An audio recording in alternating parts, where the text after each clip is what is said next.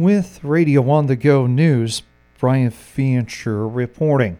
This past October 11th, the Franklin County Sheriff's Department took a report of damage to a tractor that was parked in a field in the 800 block of 30th Street in rural Alden. The tractor was damaged by sand poured into the engine dipstick. The 2020 John Deere tractor had more than $66,000 in cost to replace the engine.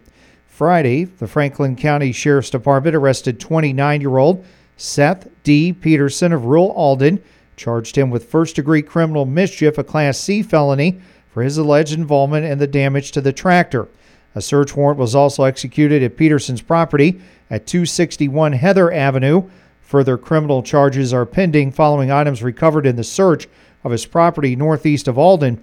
Peterson posted bond on his felony charge and was released. The latest economic survey of supply managers in Iowa and 8 other Midwestern states shows the business barometer falling to its worst January level in 15 years. Creighton University economist Ernie Goss says a monthly report ranks the region's economy on a 0 to 100 scale, and he says fears about recession are growing. The overall reading was down from 47.1 last month, December, to 47 this month. Obviously, neither of those readings are good. They're both below growth neutral, and it's the lowest January recording that we've had since 2008, so it was not a good month. The survey's Individual Business Conditions Index for Iowa dropped to 47 in January, down from December's 47.8.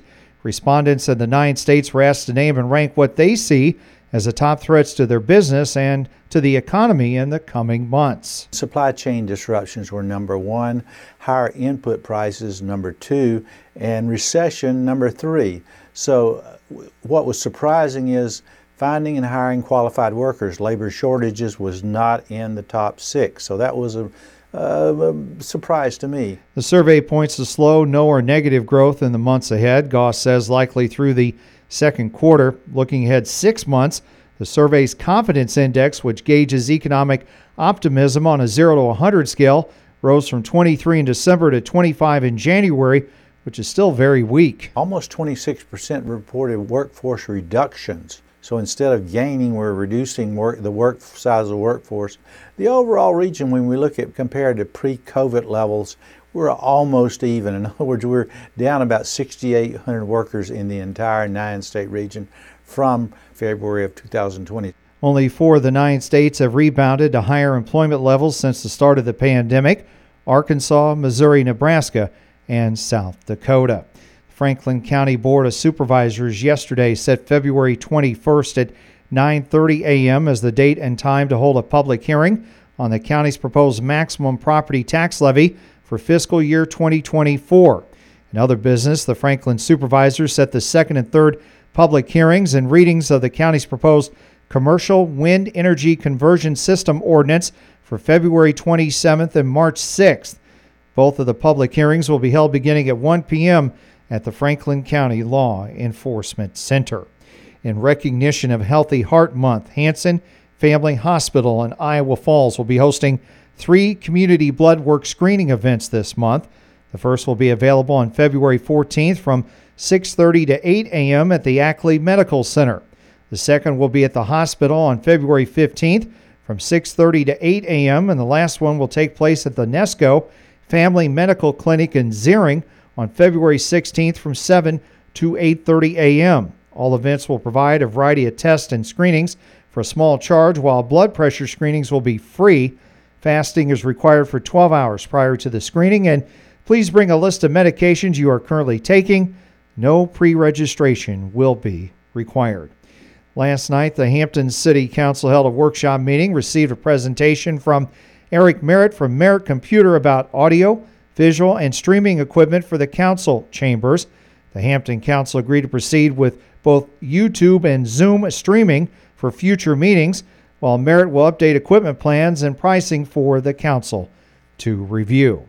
As egg prices bound, backyard chicken flocks are gaining in popularity, but the practice of chicken keeping demands plenty of planning and patience before it pays off. Krista Hartsook, the Small Farms Program Coordinator for Iowa State University Extension and Outreach, says the amount of money you have to invest to get started depends on how large an operation you want to launch. Your basic costs are going to be in a little bit of equipment. You're going to need specific waterers and feeders for baby chicks. You're going to need a specific area to keep them in that you can keep them nice and enclosed, definitely very warm while they are in that early stage of life. Your biggest costs are going to be in the chick itself and in the feed. Most chicks range from $3 to $6 each, but before you start counting your chickens, Hartsook says you'll need to make sure you can legally keep the birds in the backyard. I always recommend that folks check with their community first and foremost, so that they can determine what particular regulations are guiding their community. It may be in terms of the overall number. A community may not allow roosters. You know, you may have property setback limits. So definitely check and read your community ordinances. There are all sorts of breeds from which to choose, and you also need to decide if you want chickens for eggs or for meat.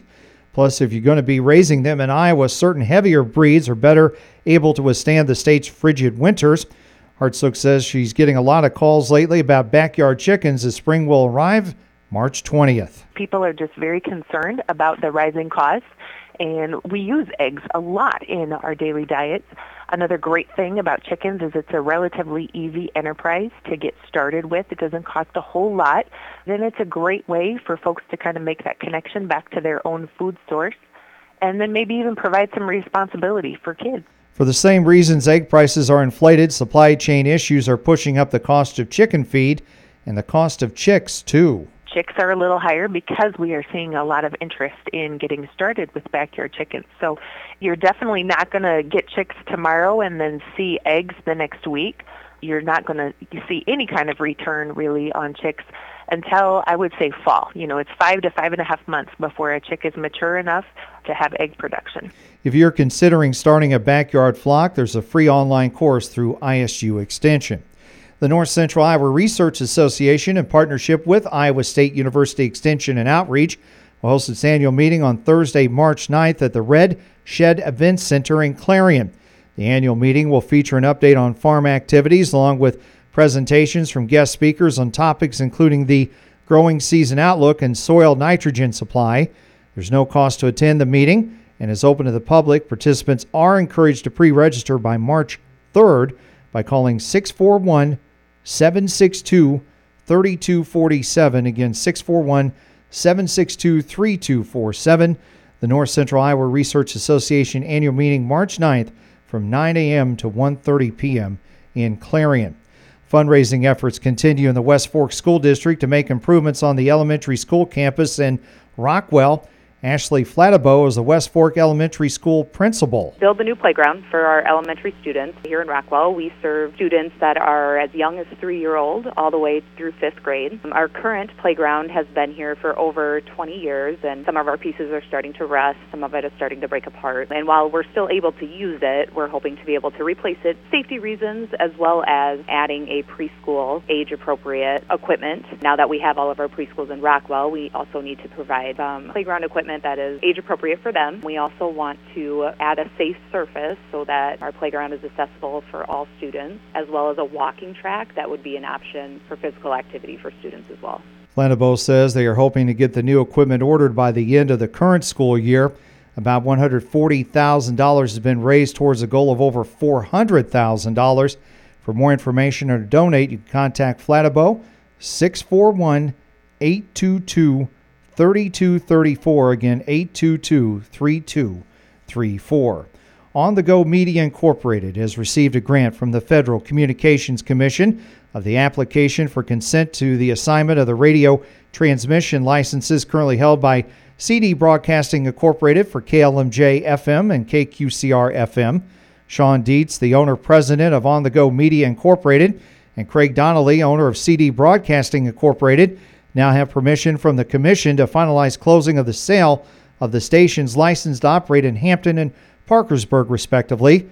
Closing is scheduled for Tuesday, February the 28th. And today's guest on the Radio On The Go Newsmaker program is Israel Rodriguez, whose family recently opened the El Arca restaurant just north of Hampton along Highway 65 at the same location where the Gold Key restaurant used to operate. The Radio On The Go Newsmaker program airs weekdays during the noon hour on KLMJ, following the news, weather, and obituaries with archive programs available under the News tab at RadioOnTheGo.com. For Radio On The Go News, Brian Fancher reporting.